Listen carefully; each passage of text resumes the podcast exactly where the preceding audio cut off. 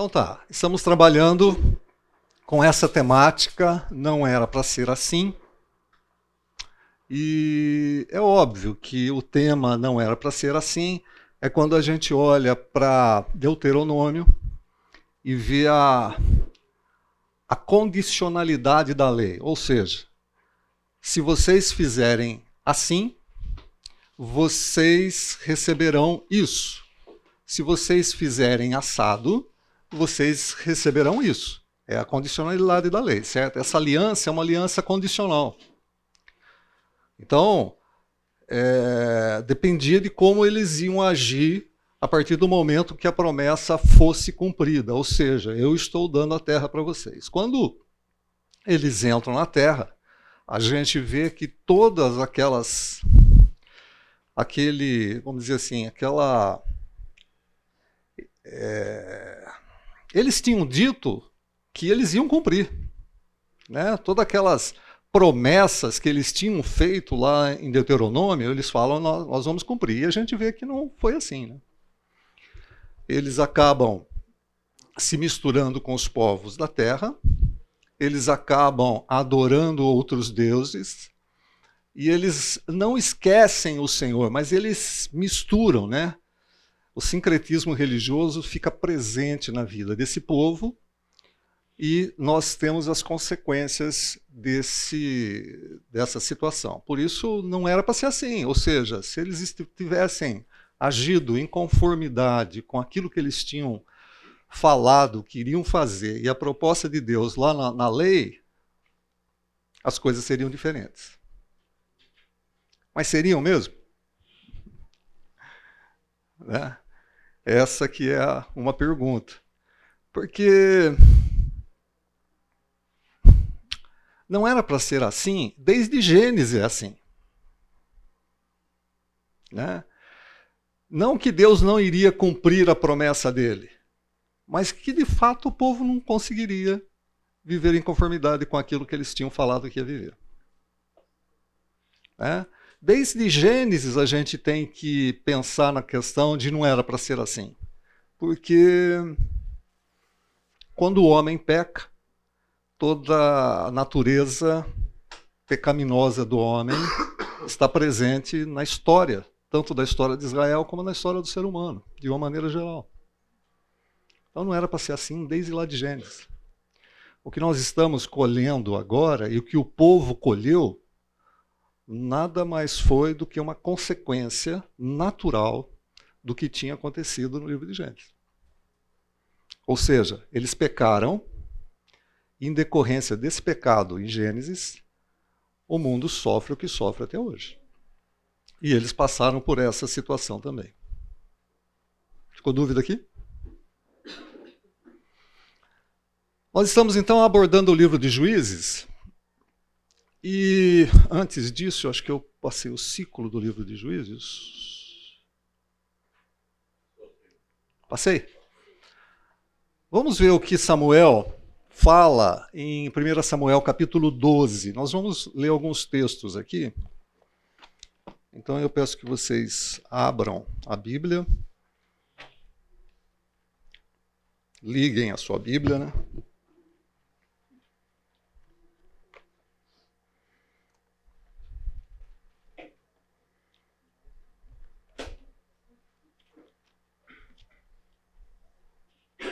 Primeira Samuel, capítulo 12.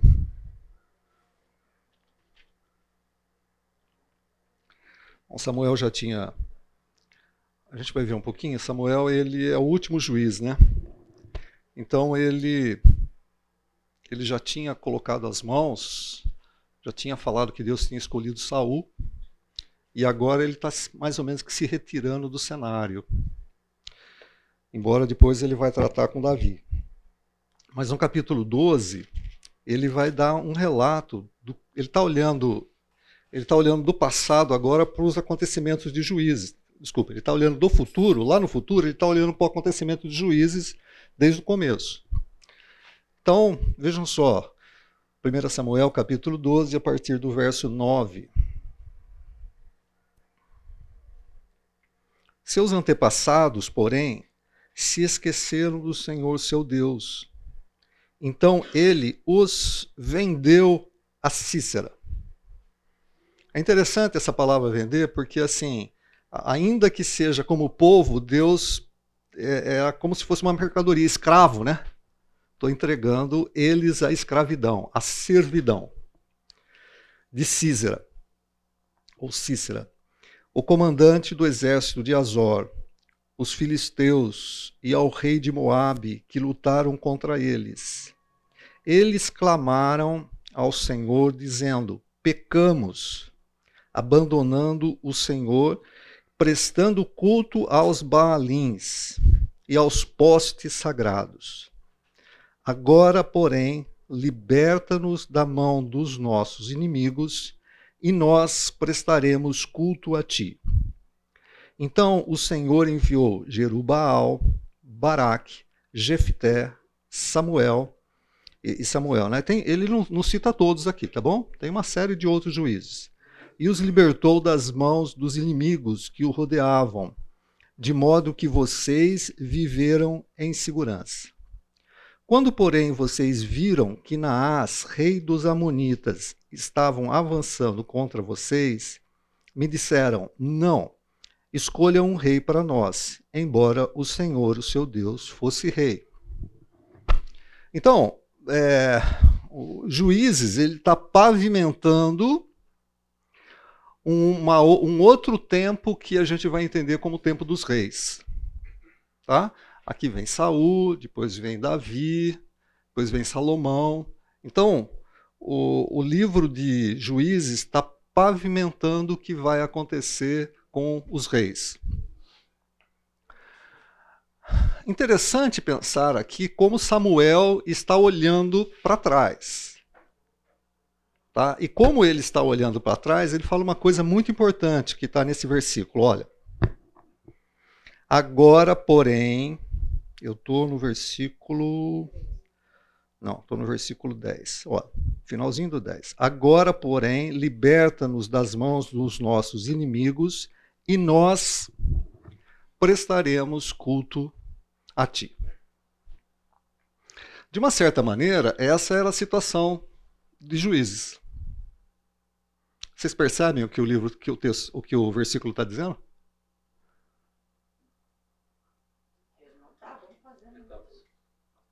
Sim, mas o que Samuel está falando? O que o texto fala? E vocês falaram isso. Eu até passei aqui. Agora, porém, liberta-nos das mãos do nosso inimigo e nós prestaremos culto a ti.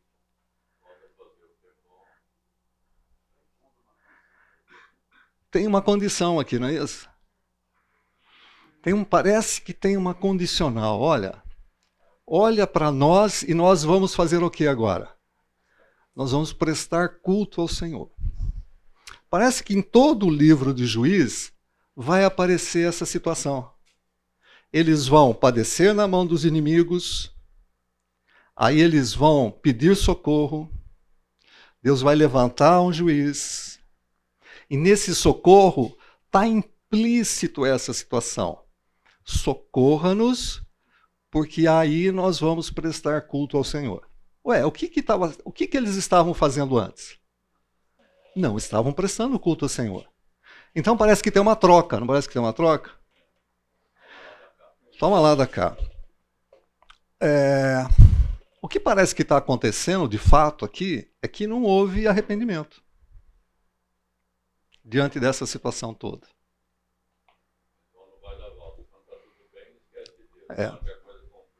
Deixa eu pegar um texto aqui, acho que eu passei para vocês. Oi. É interessante que o texto ele continua.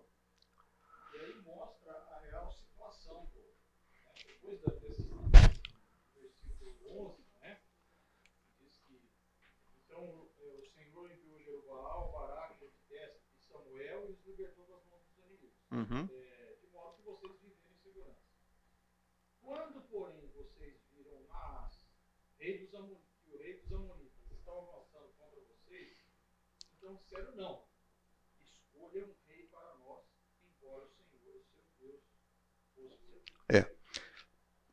Essa situação que esse finalzinho do texto que você leu está acontecendo no finalzinho do livro de Juízes, quando Samuel ainda é o último juiz. O texto ali é estranho, né? Porque diz assim: os filhos de Samuel não tinham boa reputação no meio do povo. A gente vai ver um pouquinho isso com relação a Eli, que antecede Samuel. Os filhos de Eli também não tinham reputação. Deus pune, mas no caso de Samuel, Deus não pune Samuel. Os filhos de Samuel não tinham boa reputação diante do povo. Eles faziam o que era mal. E o povo diz assim: queremos um rei que vá à frente das nossas batalhas. Samuel fica chateado com essa situação, certo? E Deus fala assim: Samuel, fica tranquilo, porque não é contra você, apesar de ter todos os problemas familiares que Samuel acabou não tratando, que foi por causa dos filhos, não é contra você que o povo está fazendo isso, é contra mim. Eles não me quiseram como rei. Essa é a situação geral. Então, o finalzinho do livro de Juízes vai dizer isso. Eles, nação, não quis Deus como rei. Eles preferiram ter uma pessoa que os conduzisse para a batalha. Eles quiseram ter um líder, trocaram essa liderança divina pela liderança de um homem, para que os conduzisse à batalha. De forma geral, sempre mostrou que não houve arrependimento. Esse texto de 2 Coríntios é um texto que a gente precisa tratar um pouco. É, 2 Coríntios, capítulo 7, de 9 a 11. Agora, porém, me alegro, não porque vocês foram entristecidos. Deixa eu falar um pouco do contexto.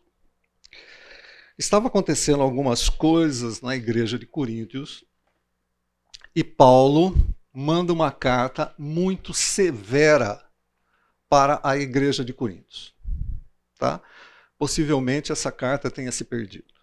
É uma carta severa. E nessa carta ele é muito duro com a igreja de Coríntios. O pessoal, quando lê a carta, tem uma atitude diferente. E Paulo agora, na segunda carta, ele está falando da mudança de atitude desse pessoal. Agora, porém, me alegro, não porque vocês foram entristecidos, mas porque a tristeza levou ao arrependimento. Pois vocês se entristeceram como Deus desejava. De forma alguma, vocês foram prejudicados por nossa causa. A tristeza, segundo Deus, produz arrependimento, que leva à salvação, e não remorso. Mas a tristeza, segundo o mundo, produz morte. Vejam o que a tristeza, segundo Deus, produziu em vocês. 2 pontos.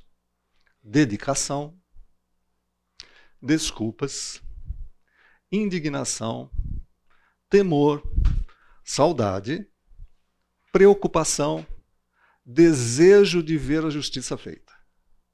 Em tudo vocês se mostraram inocentes a esse respeito. A NVI traduz essa palavrinha, uma palavrinha no grego, como remorso. Tá? É muito interessante essa tradução, porque muitas vezes a palavra que dá origem à palavra remorso muitas vezes está relacionado com arrependimento também. Mas eles traduzem de maneira certa essa palavra arrependimento. Bom, qual é a diferença entre arrependimento e remorso?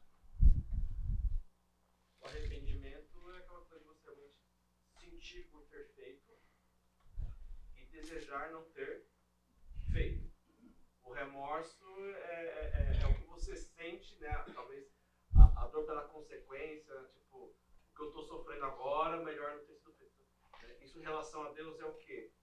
O remorso é sofrer as consequências, né? E o arrependimento é não ter feito para não ter se distanciado de Deus, para não ter chateado a Deus, algo do tipo. Uhum. Então está mais direcionado realmente ao que provoca e a outras consequências que sofre. Ok. Mais alguma coisa acrescentar aqui?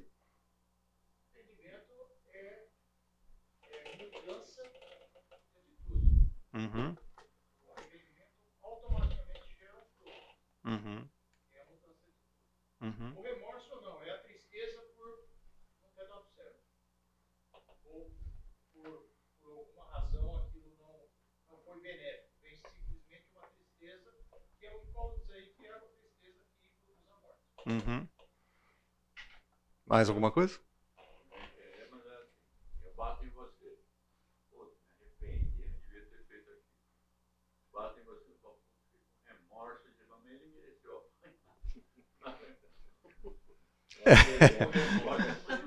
Tá.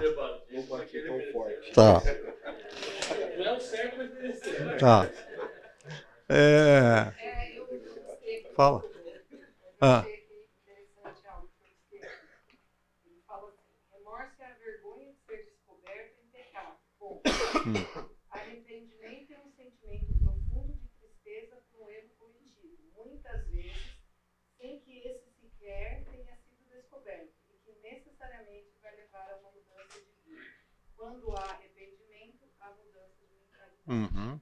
Eu achei interessante porque ele fala que, que às vezes não foi descoberto. Então você fez algo, ninguém sabe, mas você sabe.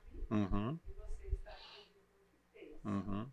E aí, porque você entendeu o que fez, você vai então mudar a sua atitude. Uhum. Já o remorso é mais, que pelo menos pelo que diz aqui, é a vergonha de ser descoberto do pecado. Então, descobriram. Uhum. E aí eu sou coagido até de alguma forma, agir de forma diferente, dependendo da comunidade onde eu vivo e etc. Uhum. Então, o arrependimento eu achei muito. Uhum. Parece que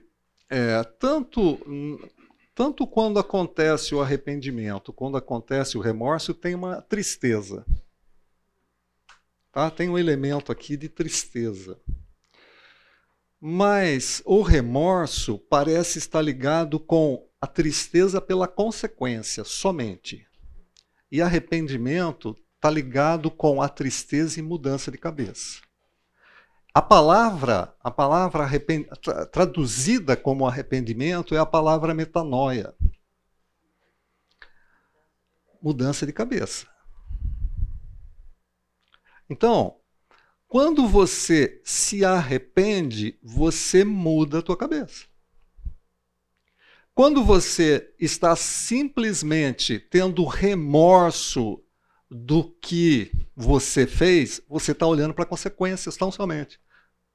Você está focado nessa consequência e não está mudando a cabeça na direção correta. Quando vocês ouviram falar de Jesus, o que é que aconteceu para você se converter? Além da graça, além do toque do Espírito Santo, além da salvação que só vem dele, mas aconteceu o quê? Um arrependimento. Você olhou e falou assim: opa, eu preciso mudar minha cabeça. Houve uma metanoia. Tá? Mudou a cabeça. O que está acontecendo lá em Samuel? O que, que Samuel está falando para o povo? Quando tinha problema, vocês chegavam até Deus, falava que se Deus nos libertasse, nós voltaríamos a prestar culto ao Senhor. Isso não demonstra arrependimento.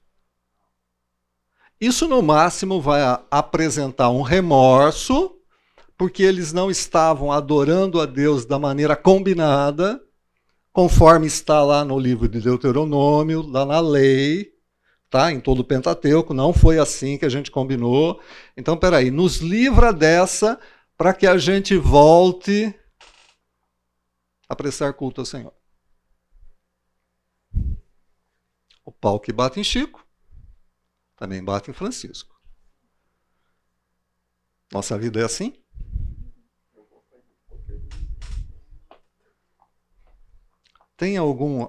Tem algumas situações na nossa vida que está, ou aparentemente está acontecendo alguma coisa. Você está passando por alguma dificuldade e você olha e fala assim, ó Senhor, se o Senhor resolver essa situação, eu vou começar a fazer dessa maneira.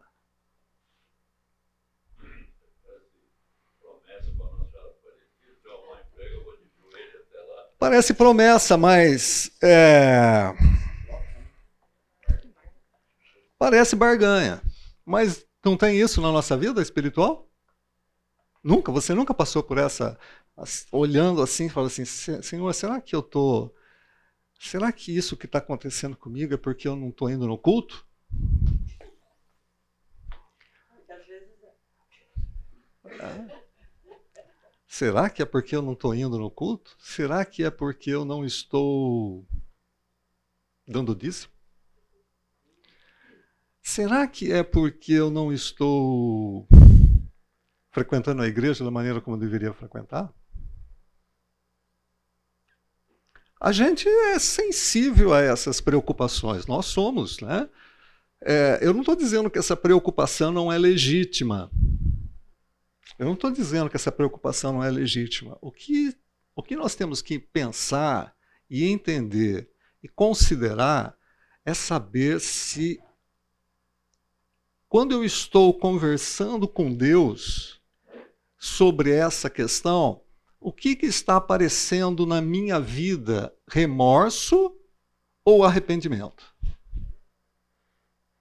Porque arrependimento está muito ligado a eu entender o que está acontecendo em conformidade com as Escrituras e falar assim, estou pecando, vou mudar de cabeça. Remorso pode ser que esteja, opa, o que é que está acontecendo? Você não vai fazer uma busca nas Escrituras para entender exatamente se você está pecando ou não, para que você mude de cabeça através do arrependimento e você fica numa situação, parece que é remorso. Senhor, eu vou começar a frequentar a igreja nos cultos porque eu acho que isso daqui tem a ver pela minha ausência. Vocês entendem que existe uma diferença sutil entre entender o que eu estou fazendo, saber que é pecado e mudar, ou olhar para algumas coisas que estão acontecendo e sentir remorso. E aí eu começo a imaginar determinadas coisas que abra bem um parênteses aqui, salvo engano, as Escrituras não condenam como pecado. Ficou claro? Dúvidas?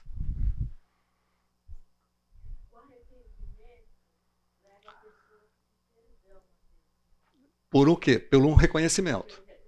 E mudar de cabeça. Tenta.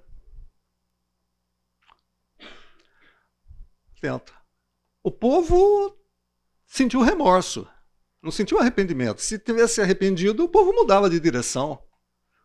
Todo aquele pessoal da época do juízes ia falar assim, gente, ficaram 40 anos, né? A gente pode ver o livro de Gideão, talvez se der tempo a gente vê. O livro não, a experiência de Gideão, 40 anos, daqui a pouco cederam de novo e foram adorar outros deuses. Sabe? Parece que tinha assim, a gente vai indo, e a gente começa a adorar, e tá tudo certinho, as coisas estão dando certo, aí vai se esquecendo, cai, uma adoração a ídolos novamente.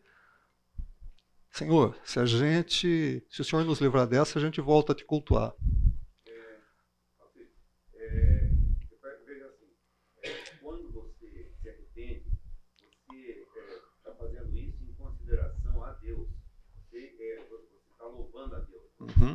Por entender a Deus, né, você se direciona a Ele.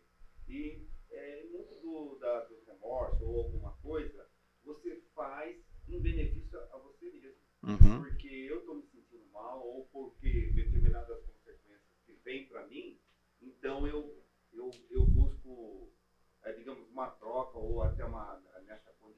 Uhum. É. É assim. Ó, tem uma tristeza. Tem alguma coisa aqui que está acontecendo. O texto vai falar de Paulo, vai falar segundo Deus, né? Então ele está pondo em conformidade. Essa tristeza está em conformidade com o pensamento de Deus. O que essa tristeza em conformidade com o pensamento de Deus vai gerar? Arrependimento. Consequentemente, salvação. O que é arrependimento nesse caso? Mudança de mente, penitente e teocêntrica. O que está em jogo aqui é entender quem é Deus, quem eu sou, tá? E voltar a ter aquela atitude penitente. Ou seja, Deus continua o mesmo, eu errei, eu preciso mudar minha cabeça nesse sentido. Tristeza em conformidade com o mundo gera o quê? Remorso. E, consequentemente, gera morte, porque não tem mudança de cabeça. O que é o remorso? É o sentimento pela consequência. A pessoa continua impenitente. E ela é egocêntrica. A consequência, a pessoa está olhando para ela. O problema é dela. A situação é ela. Isso é egocentrismo. O teocentrismo é Deus. Eu preciso mudar minha cabeça por causa de Deus. Significa que eu não vou errar novamente em função da tristeza ocorrida? Não. Porque se assim fosse, a gente tiraria o livro de 1 João. Né? Se confessardes os vossos pecados, ele é fiel e justo para perdoar e purificar. Tá? Então, ainda que eu me arrependa, eu continuo sendo quem eu sou. E possivelmente e provavelmente vou pecar novamente. Talvez no mesmo pecado. Mas eu preciso mudar minha cabeça. Oi. O que eu vejo é que ele buscava a Deus quando a situação estava preta, quando estava com problema. Aí, a hora que estava tudo bom, ele pensava sempre num retorno, né? Ah, volta a orar porque Deus, para me livrar dos meus inimigos, para me dar boa terra. E eu acho que tem que ser o contrário. Você tem que seguir a Deus independente se a coisa está boa ou está ruim. É igual o Jó, né? Jó tinha tudo, Deus tirou tudo, ele continuou sendo obediente a Deus. Uhum. Então eles eram uma que eu vejo assim, ah, tá tudo bem, aí esquece de Deus, ah, tem um outro Deus ali, vamos, né? A hora que a coisa complicava, eles corriam para Deus. Então, o arrependimento, servir a Deus independente se eles não estavam numa situação boa, não ficava nessa troca, nessa barganha. Eu vou te seguir, mas livra dos inimigos, dá uma terra boa e beleza. Então. Essa é assim, muitas vezes a gente critica algumas igrejas, basicamente as igrejas neopentecostais, que fazem barganha com Deus. Mas a gente precisa entender se em algum momento da nossa jornada cristã nós não estamos agindo como pessoas que fazem barganha também. Tá? Será que em algum momento... Veja só, é assim... Esses exemplos que eu citei, de ir no culto, dízimo, são só exemplos, gente. Tá? Podem ter consequências, sim, pela ausência de uma prática espiritual que a Bíblia diz para você fazer. E você percebe, mas o problema é você mudou a cabeça com relação a isso? Você mudou a cabeça? Porque não era para ser assim, é para você mudar a cabeça. Não é para simplesmente viver com remorso, é para você mudar a cabeça, é para você se arrepender. E quando fala, o texto, bom, o texto está dizendo salvação, mas lembra, as consequências, consequência não, mudanças, né? Quando ele fala assim, eu vou mostrar para vocês as mudanças, olha aqui, ó. Vejam o que essa tristeza, segundo Deus, produziu em vocês. Então, o que Paulo está falando é o seguinte, ó, eu vou mostrar como foi que vocês se arrependeram e vocês não sentiram remorso. Olha, vocês ficaram delicados, vocês pediram desculpas de tudo que estava acontecendo, vocês ficaram indignados com a situação, vocês temeram a Deus, vocês sentiram saudade, porque o pessoal... começou a perceber, alguns estavam acusando Paulo de falar assim, ó, Paulo não é nada, Paulo, deixa Paulo para lá. Não, eles começaram a perceber quem era Paulo e começaram a sentir saudades de Paulo, precisamos que você volte aqui.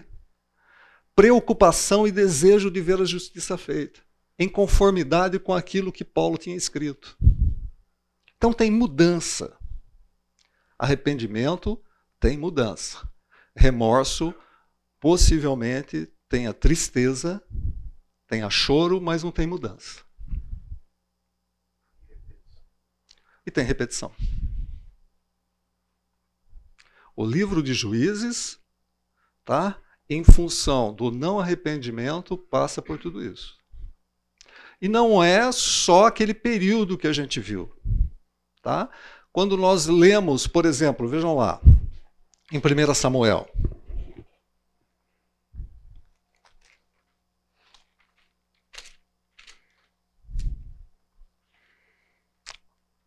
O juiz ou sacerdote que antecede Samuel. 1 Samuel capítulo 2.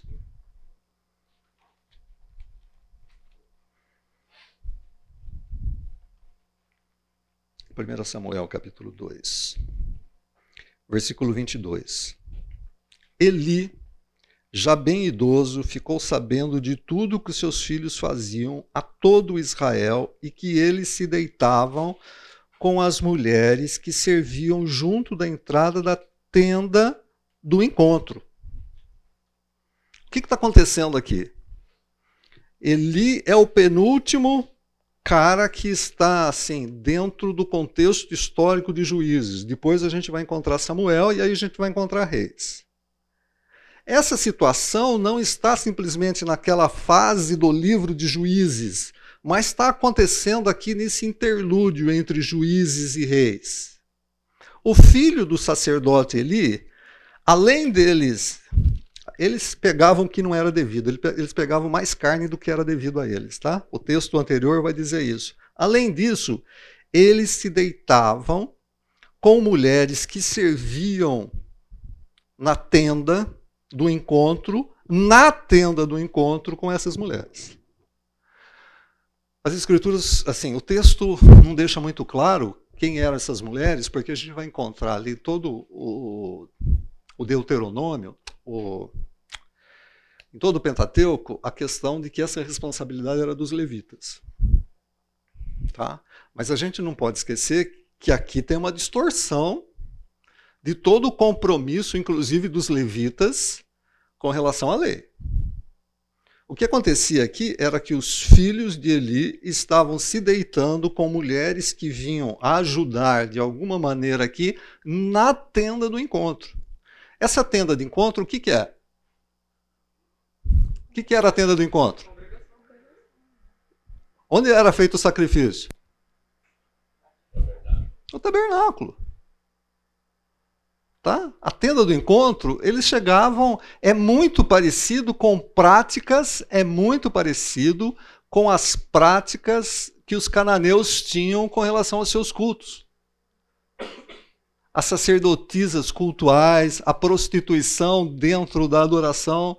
Esses filhos de Eli, eles estavam se prostituindo com mulheres que estavam indo ajudar ali na tenda do encontro. Gente, eles estavam afrontando Deus com tudo que eles estavam fazendo.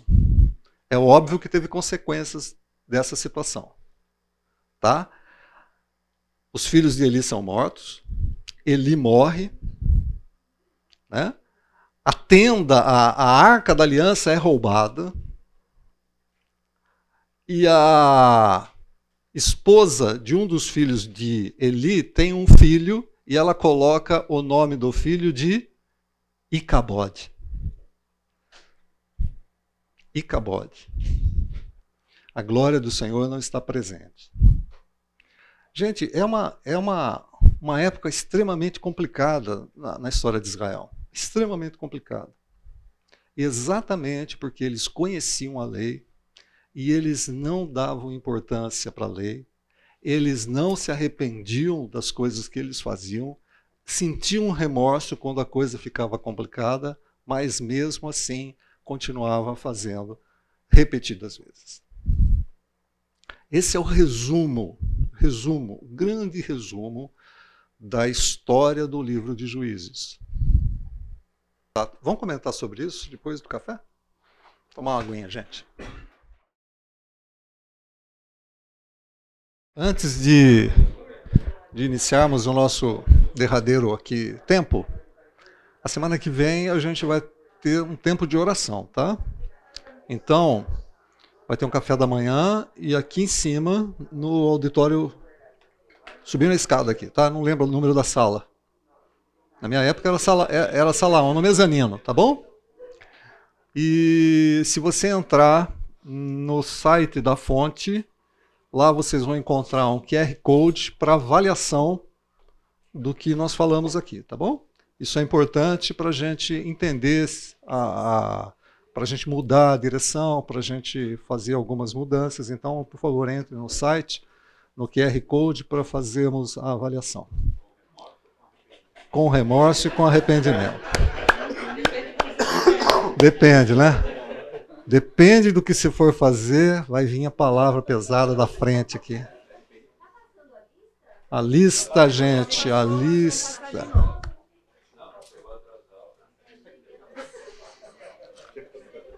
Isso, tenha misericórdia, mas assim, se arrependa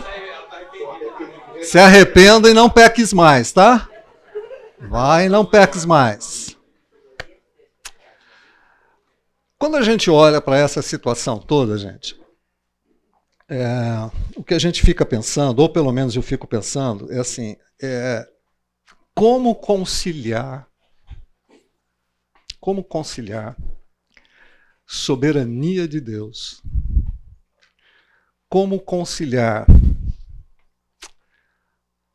misericórdia de Deus e como conciliar a escolha humana.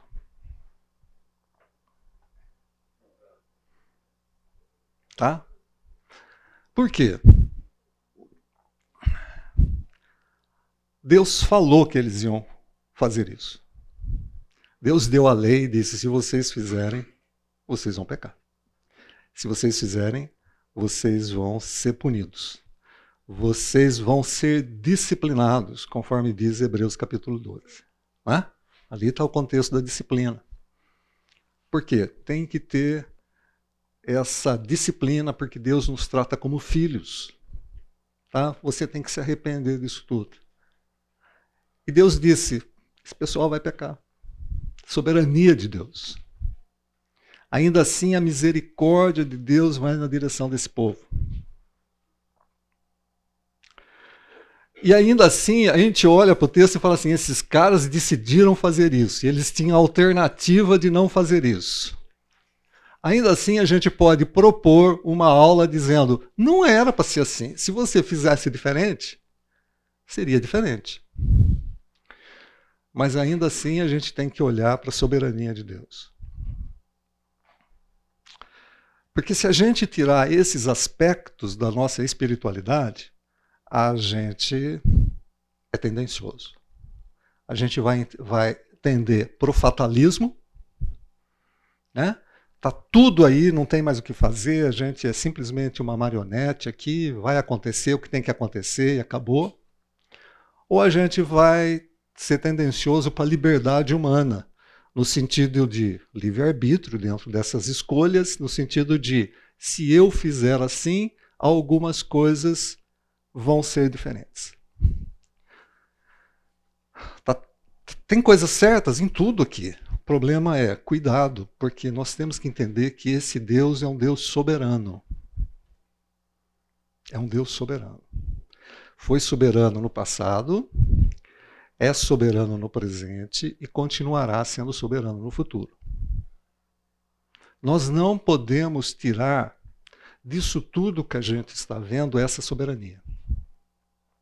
Vejam lá, Isaías, capítulo 46. O profeta Isaías, no seu capítulo 46.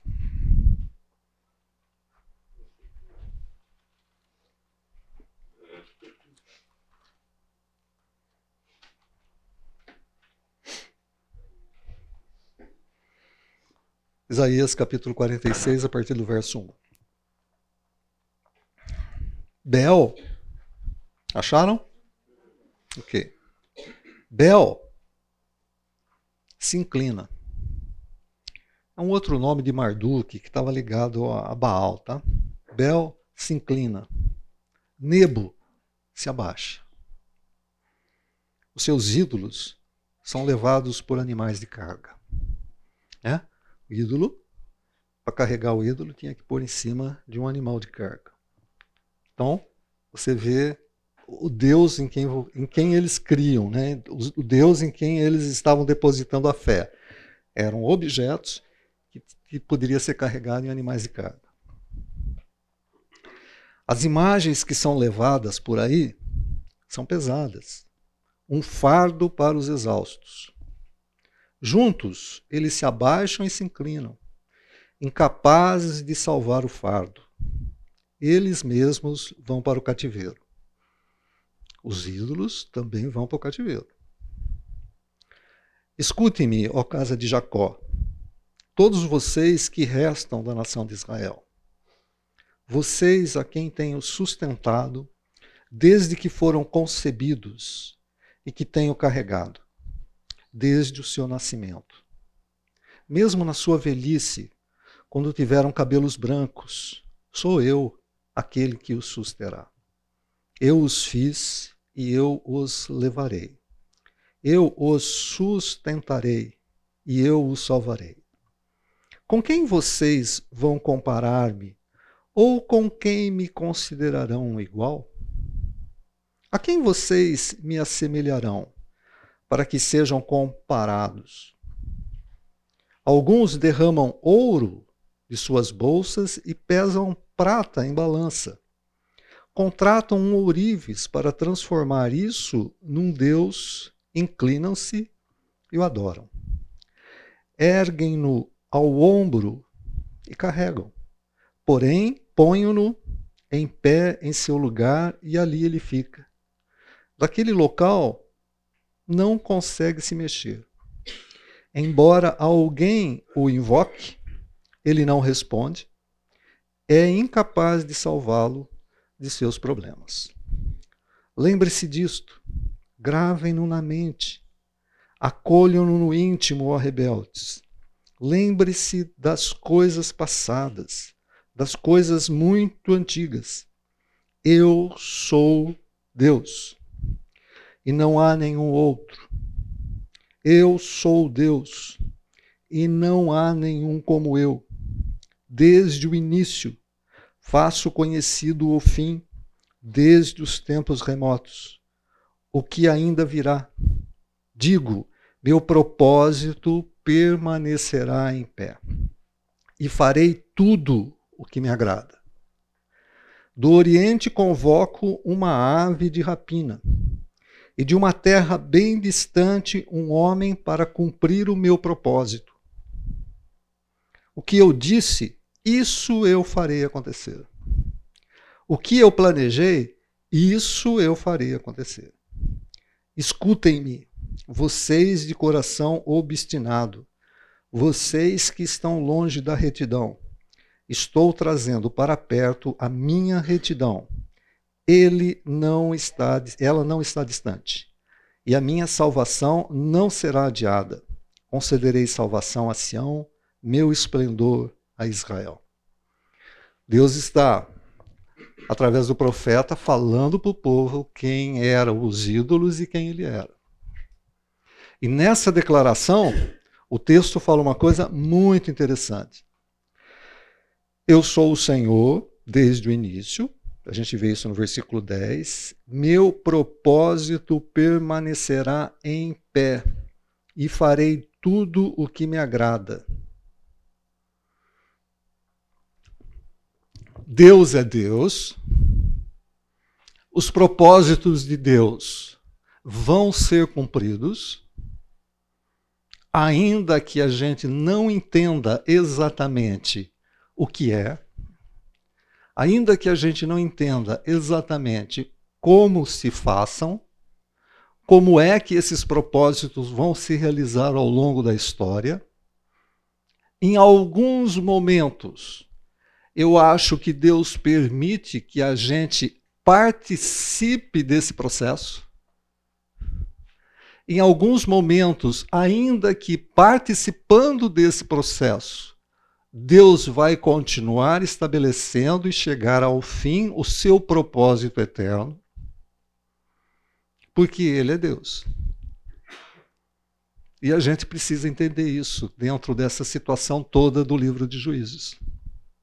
Ele não perdeu o controle, ele não perdeu o jeito, ele não deixou para lá. Foi cumprido os propósitos de Deus. E se a gente perder isso de vista, a gente começa a embaralhar a nossa espiritualidade.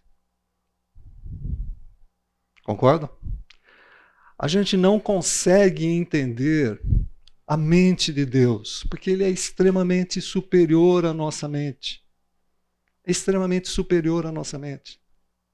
O exemplo que eu gosto de dar é um exemplo matemático. Nós somos seres tridimensionais, não somos? Tem alguém da área exata aqui? Então vamos lá. Nós somos seres tridimensionais, né? Nós temos comprimento, altura e largura. Somos seres tridimensionais. 1, 2 e 3. Nós pertencemos a essas dimensões. Tá? Não adianta tentar falar que existe uma quarta dimensão, na nossa cabeça não entra. Dentro desse espaço geométrico, a nossa cabeça não entra. Eu só tenho 3 espaços. Não, mas pode ter um quarto. Como? Não existe para nós essa possibilidade. O que existe para nós é uma possibilidade de retroagir. Eu posso pensar em 2 dimensões. Eu não posso pensar em 4, mas em 2 dimensões eu posso pensar. Eu posso pensar numa dimensão que comporte esse espaço e não comporte aquele espaço. Eu posso pensar. Vamos lá. Imaginem vocês um triângulo.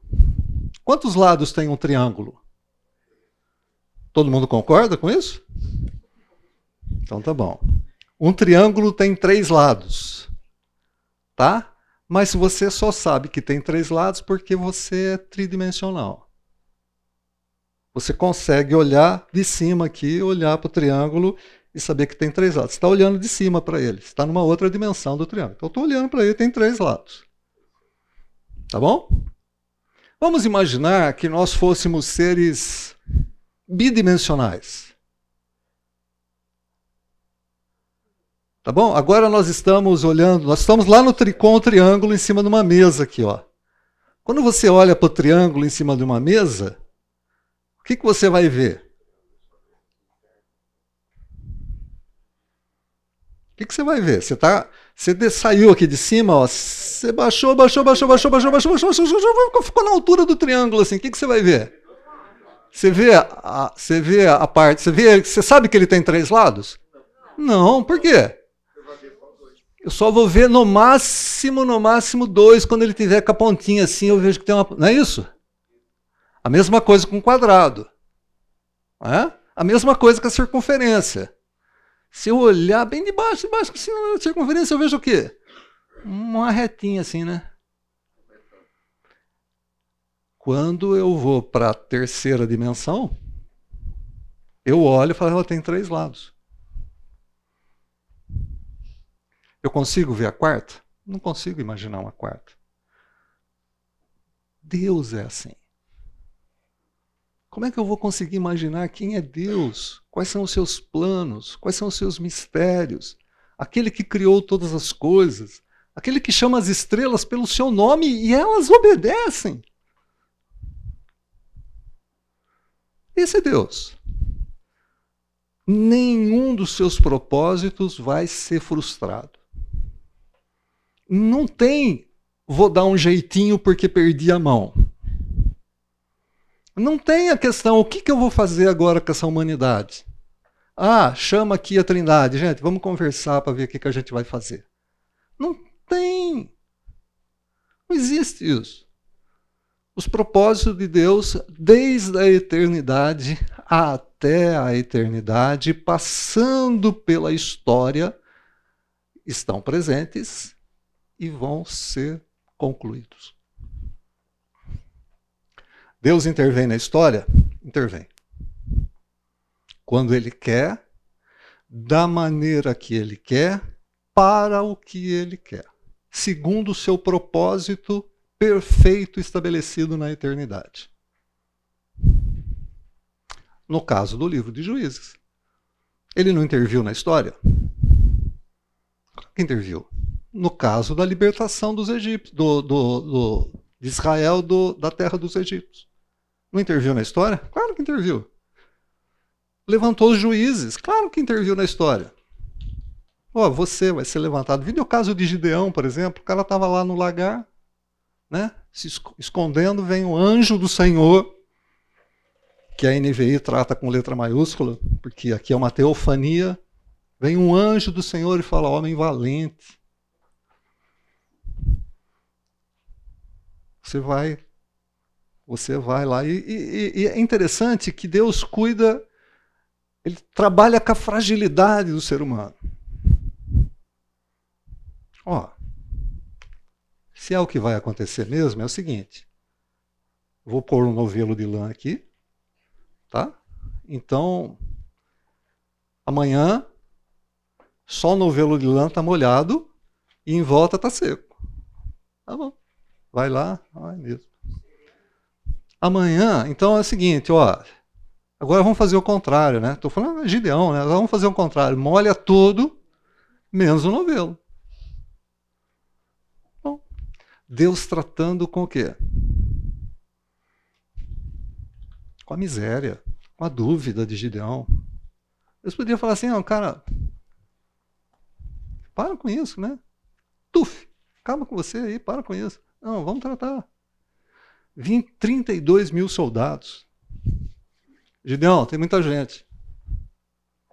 Tem muita gente. Você faz o seguinte, ó. Pergunta aí quem é covarde e quem está com medo para ir embora. Quantos vão embora? 22 mil. Não é pouca gente que vai embora. Tinha 32, ó, quem for covarde, está com medo, vai embora. 22 mil já foi. 10 mil pessoas. Ô, Gideão, tem muita gente ainda. Vai todo mundo tomar água lá. Aquele que toma água dessa maneira fica. 300. De 32 mil, ficaram 300. Quanto que é? Qual é a porcentagem? Você que gosta de fazer número? Menos, né? Menos de 1%. Menos de 1%. Gideão, você está com medo ainda, né? Então, à noite você vai lá no acampamento, você vê o que vai acontecer. Aí vai Gideão e mais um moço lá no acampamento, os Medianitas. O camarada tem um sonho. Está ouvindo dois camaradas conversando. Ó, eu tive um sonho. Que sonho? Eu vi um pão rolando sobre... um pão rolando sobre a tenda aqui. Só pode ser o pessoal de Gideão. Ó, tá? Só pode ser o pessoal de Gideão. Na troca da noite, mais ou menos 10 horas, o pessoal dormindo, o Gideão chega pro pessoal e fala assim, o negócio é o seguinte, vocês vão gritar, vão quebrar os jarros, vão acender as tochas e vão gritar por Deus e por Gideão. Aí o pessoal vem e grita 300. Aquele mundo de soldado. Ah, quebra o jarro, por Deus e por Gideão. Os caras ficam apavorados. lutam entre si porque ninguém estava vendo, tá? Porque não está vendo quem é, quem não é. 300. Tem um Deus que está no controle da história, né? Isso sem contar a sanção, né? Tem um Deus que está no controle da história. Mas tem um Deus, gente, que a gente precisa entender da sua soberania. Ele faz o que ele quer, no momento que ele quer, da maneira que ele quer. Mas por quê? Eu não sei. Eu não tenho a menor ideia. Duvido que tenha alguém que entenda, porque os pensamentos de Deus são mais elevados que os nossos pensamentos e os caminhos de Deus mais elevados que os nossos caminhos. Contudo, ele permite que juízes participem da libertação do seu povo. Ele disciplina porque ele nos ama, conforme Hebreus capítulo 12. Juízes frágeis entram lá em Hebreus capítulo 11 falando da fé deles. Quem é esse Deus? Quem é esse Deus em quem nós cremos? E quais são, o que tem acontecido na nossa relação com Deus, que pode abalar essa crença?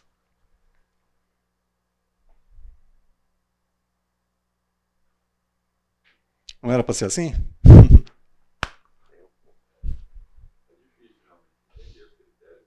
É difícil. Por exemplo, tem uma passagem lá que Davi manda fazer um recenseamento. Aí o João fala, para que então Deus agrada os aqui. Aí Deus manda lá o gado e o vidente e fala para Davi, ó, Deus deu 3 alternativas que você vai ser punido. Só que não é Davi, no fim ele mata o povo lá 70 mil e o anjo com a espada.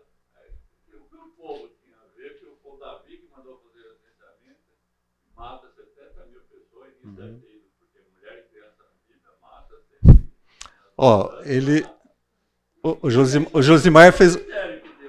Josimar fez um cálculo aqui de quantas pessoas morreram no livro de Juízes. É só Juízes? Quanto deu? 256.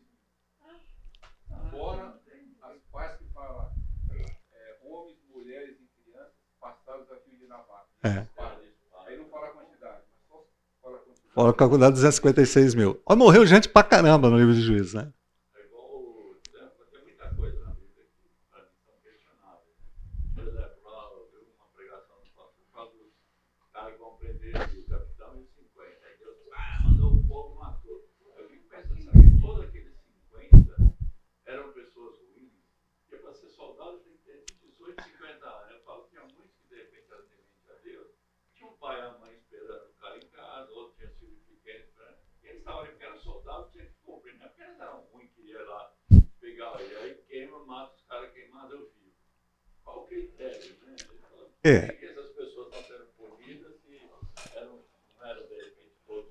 É assim, tem trechos que são complicados na nossa maneira de olhar, né? Agora, todos os textos, gente, a gente precisa ler baseado em todo o contexto, o que está acontecendo, tá? Por que Deus agiu dessa forma. Às vezes o texto permite que a gente chegue a algumas conclusões. Tá certo? Tem textos que são difíceis da gente entender. Por isso, a gente tem que olhar para essa questão. Nós temos um Deus que está no controle de toda a situação. Ele não perdeu o controle, apesar do nosso pensamento ético e moral achar que ele deveria ter feito de forma diferente. Tá? Ele está no controle.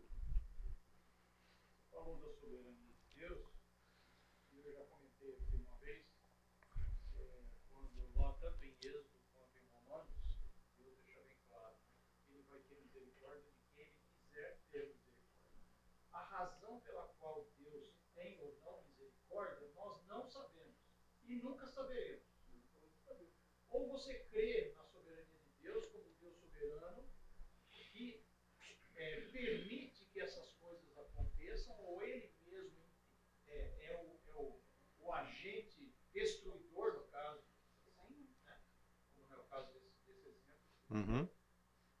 Hoje a gente entende que ele é soberano para fazer isso, porque a Bíblia também diz que Deus faz até o ímpio no dia do juízo. É.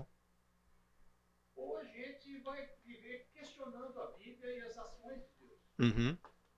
E o que Deus quer de nós não é que nós fiquemos duvidando de que ele poderia ter feito de uma forma ou de outra forma, mas sim que a gente seja obediente e submisso a ele e creia que, no fundo, no frigir dos ovos, no final de tudo, Deus está cumprindo a sua boa, perfeita e agradável vontade. Pois é. Tem uma... Deus continua sendo Deus no final de tudo. Deus continua sendo Deus no final de tudo.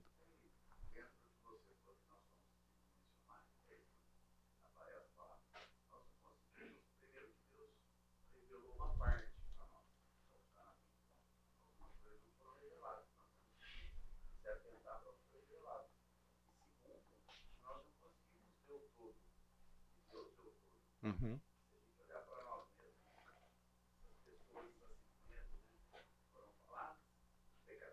Uhum. Deus conhece cada um, ele faz o propósito dele. Uhum. Então, nós não conseguimos enxergar. Uhum. Aí Deus está lá de seguir. Uhum. Então, ele é perfeito. É. Vou só completar isso que ele falou aí com Deuteronômio, lá que nós falamos, Deuteronômio 29. Uhum. As coisas encobertas pertencem ao Senhor, o nosso Deus. Uhum. Mas as reveladas pertencem a nós, sempre, para que sigamos todas as palavras. Uhum. Uhum. Ainda que a gente não entenda direito, segue a lei. É isso aí. Aí tem que reconhecer o tempo todo que o Senhor é o Senhor, não tem outro. Uhum. E eu fiquei pensando assim também, aqui agora. Quando a gente fala, morreu, para nós parece um castigo, mas é um livramento. Uhum. Você saiu desse mundo, você seja lá, se era de Israel ou do inimigo, uhum. Quando você sai desse mundo, se você está do lado do Senhor, você foi promovido. Uhum. Para nós parece uma desgraça, mas não foi uma desgraça. Uhum. Para aquela pessoa que foi, se Deus determinou que assim seja. Uhum. Né? É que a gente não consegue, a gente olha a história, mas não consegue olhar a eternidade, né? É verdade, nós somos seres históricos. Nós somos seres históricos, nós temos começo, meio e fim. A gente não consegue... A nossa mente é finita. A gente pode imaginar, a nossa mente é finita. A gente não consegue entender a eternidade. Como é que pode ter alguma coisa que não tem começo e não tem fim? Eu tenho começo, meio e fim. A minha mente é começo, meio e fim. Tá? Então, para nós é difícil, muitas vezes, entendermos essa relação da eternidade na história e da história na eternidade. Considerando que a história é apenas um ponto na eternidade. É isso aí. Eu gosto muito de ouvir o Leandro Vacari, que é um professor de matemática, falando a respeito fazendo algumas considerações. E ele diz assim: quando alguém me pergunta, fala assim, tem a questão do Big Bang, né?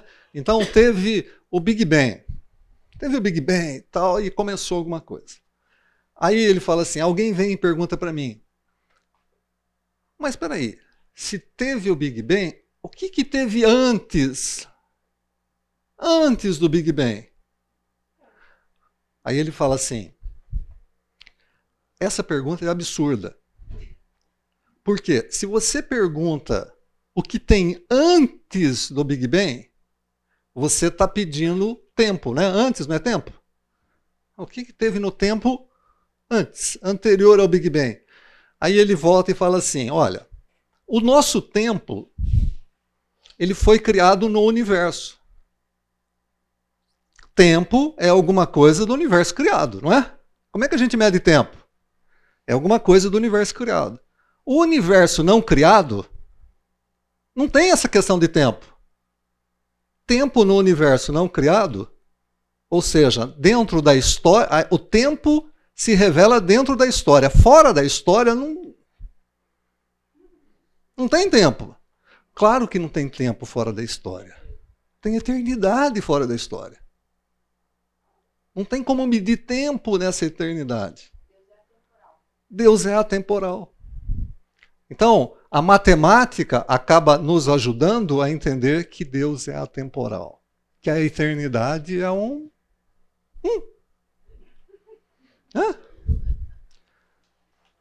Aí está a presença de Deus. Gente, muito obrigado pela presença de vocês. Que Deus abençoe. Fale. Dúvidas? Hoje não é o último dia do mês.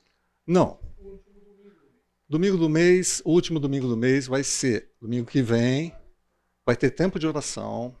A gente vai se reunir todos aqui no mezanino, no café da manhã. Tá bom, gente? Muito obrigado. Deus abençoe cada um de vocês.